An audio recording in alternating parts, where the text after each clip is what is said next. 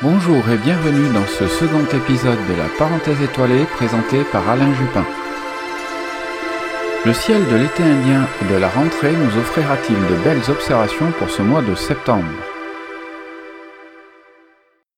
Comme à l'accoutumée, nous commencerons nos éphémérides par une balade lunaire, suivie de l'agenda du mois et de la visibilité des planètes, avant de terminer par le focus sur la constellation zodiacale du Capricorne. Je vous signale que depuis le premier épisode, en vous rendant sur mon site internet www.jupin.net, vous trouverez l'article complet de ce podcast avec notamment différentes illustrations et liens le cas échéant. Je rappelle que toutes les horaires sont exprimées en heure universelle, sauf si cela est exprimé clairement. Il vous faudra donc ajouter 2 heures pour les observateurs en France métropolitaine, 4 heures pour les réunionnais et enfin 11 heures pour les polynésiens ou retirer respectivement 3 ou 4 heures pour les observateurs guyanais ou antillais. Bienvenue à bord de Séléné, notre vaisseau spatial lunaire. Commençons ces éphémérides septembrales par notre traditionnelle balade lunaire.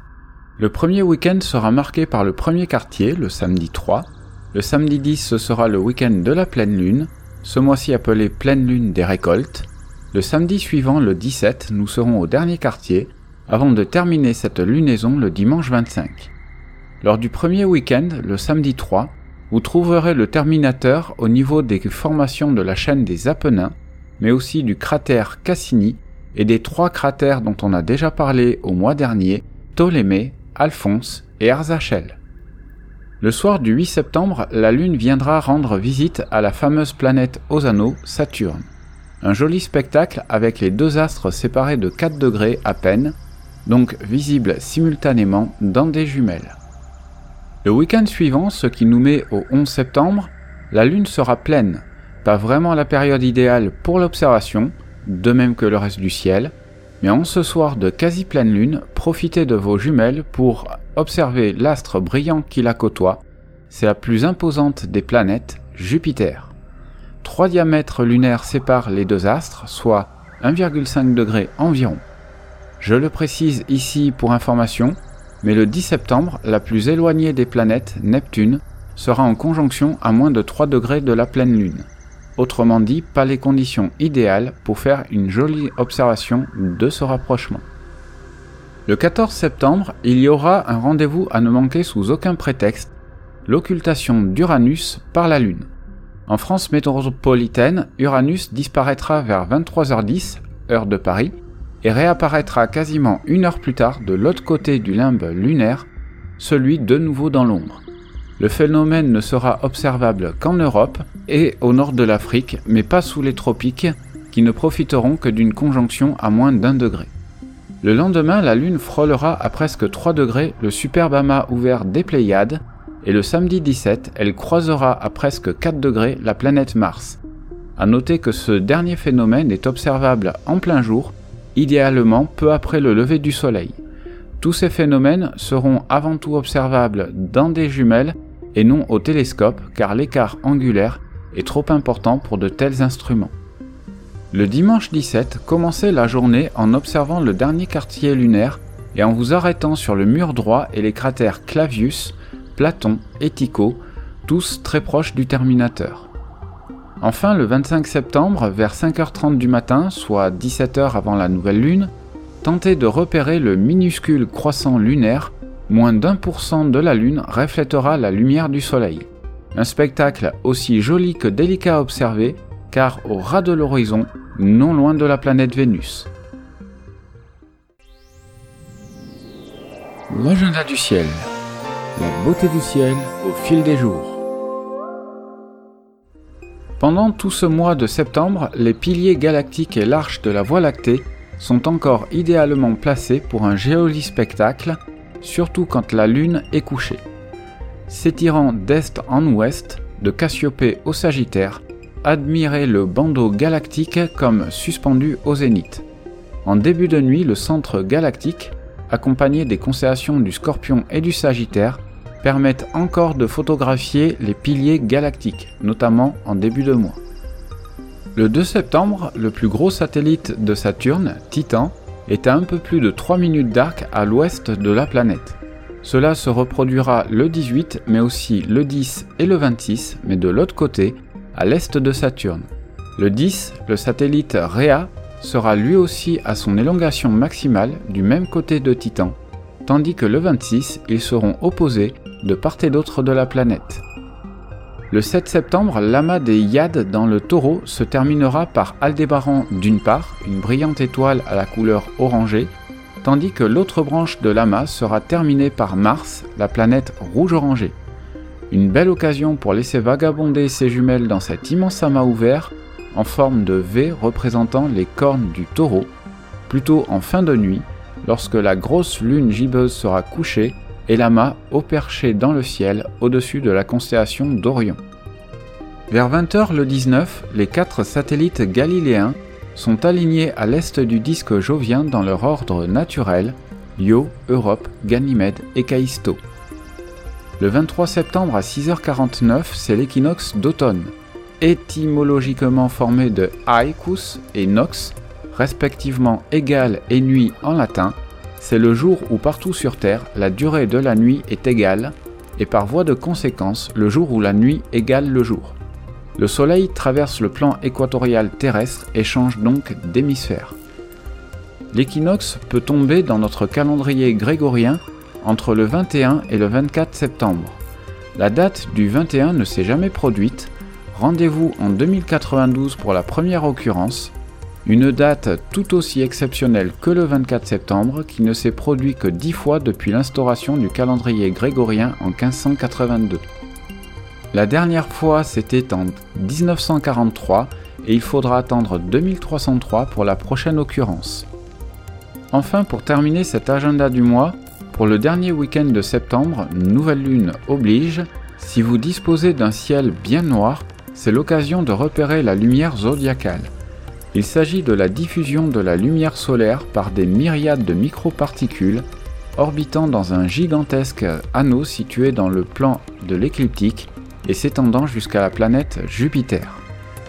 Ces microparticules sont les restes de comètes ayant dispersé leur matière. Elles s'observent à l'aube sous la forme d'une pâle lueur s'étendant du lion au cancer. Le phénomène est observable jusqu'à début octobre, évidemment sans lune dans le ciel. Continuons ces éphémérides avec la visibilité des planètes dans le ciel. Commençons par le Soleil, certes c'est une étoile pas une planète, qui entame le mois dans la constellation du Lion jusqu'au 17 septembre à 1h32, où il entrera dans la constellation de la Vierge, la plus grande constellation qu'il aura à traverser. Pour les astrologues, il est en Vierge jusqu'au 23 septembre à 1h03 où il entrera dans le signe de la Balance. Quant à Mercure, bien que commençant le mois quasiment à son élongation maximale, en Europe elle sera inobservable durant tout le mois, car se couchant trop peu de temps après le Soleil. En revanche, sous les tropiques, elle est encore très bien placée pendant la première semaine de septembre, puis sa plongée vers le Soleil la rendra de moins en moins visible. Pour Vénus, son élongation avec le Soleil fond comme neige au Soleil, c'est le cas de le dire. Visible une heure avant le lever du Soleil en fin de mois, elle ne sera visible dans des jumelles qu'une demi-heure avant le lever du Soleil. Même avec son puissant éclat, on frôle la magnitude moins 4, il faudra miser sur une atmosphère la plus transparente possible pour tenter de l'observer.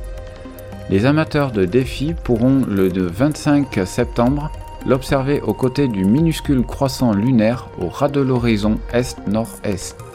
Elle passera la majeure partie du mois dans la constellation du Lion avant d'entrer le 24 dans la Vierge. Pour la planète rouillée, Mars, sa bonne période d'observation débute, elle est de plus en plus haute dans le ciel. En milieu de mois, elle se lève deux heures après le crépuscule astronomique la rendant observable pendant une grande période de la nuit dans de bonnes conditions, aussi bien en Europe que sous les tropiques. Elle suivra durant tout le mois dans la constellation du taureau et dans le signe astrologique des Gémeaux. Jupiter, la plus imposante des planètes du système solaire, du fait de sa rétrogradation qui commence le premier du mois, va quitter la baleine pour retourner dans les poissons. Mais elle restera pendant tout le mois dans le signe du bélier. Les conditions d'observation sont idéales à presque 45 degrés au-dessus de l'horizon en Europe et quasiment au zénith sous les tropiques. En effet, le 26, jour de son opposition, elle sera aussi à son périgée, le point de son orbite le plus proche du Soleil, la ramenant à 591 millions de kilomètres, soit 33 minutes lumière ou 2700 ans vélo, la plus courte distance Terre-Jupiter de tout le XXe siècle. Si le balai des lunes galiléennes est déjà magnifique dans des jumelles, il faudra un petit télescope pour profiter des détails de la haute atmosphère jovienne et d'un télescope d'au moins 300 mm de diamètre pour observer clairement la forme et la couleur de la grande tache rouge de Jupiter. La planète auréolée, Saturne, toujours rétrograde, ne quittera pas la constellation du Capricorne et le signe du Verseau. Ses anneaux sont inclinés d'environ 15 degrés par rapport au point de vue terrestre et sont clairement distinguables avec un télescope même de petit diamètre. C'est toujours et encore une très bonne période pour son observation, du fait du plan de l'écliptique qui s'élève sur l'horizon. Sous les tropiques, les conditions d'observation restent excellentes durant tout le mois, malgré un éclat diminuant au fur et à mesure qu'elle s'éloigne de notre planète. Uranus, la jolie planète turquoise, restera rétrograde tout le mois dans la constellation du Bélier.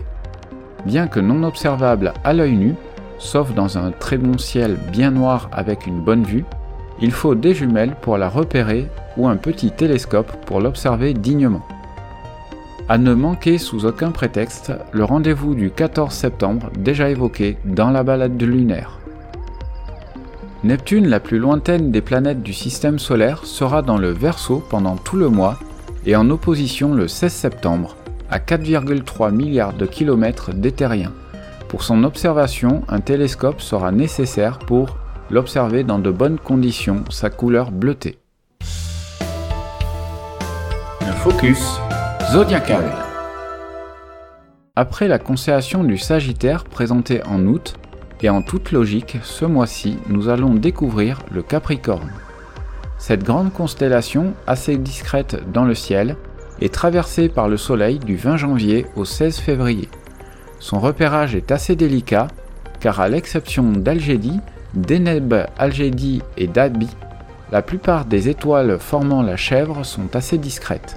On la repère cependant assez facilement dans un ciel sans lune, cette année aidée par la présence de Saturne qui la traverse depuis le 15 décembre 2020.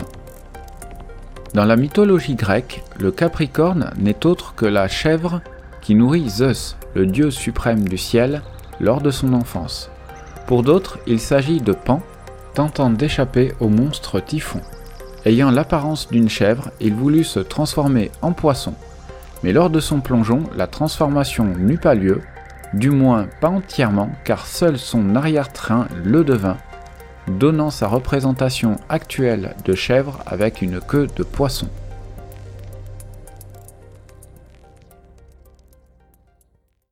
Pour conclure cet épisode, n'hésitez pas, comme pour les précédents, à me faire vos remarques et commentaires, indispensables pour améliorer ce podcast astronomique. Je vous donne rendez-vous le mois prochain D'ici là, je vous souhaite une belle rentrée scolaire bien sûr, professionnelle, littéraire et astronomique aussi. Et puis bien sûr de belles vacances à ceux qui les prennent en décalé et je vous dis à bientôt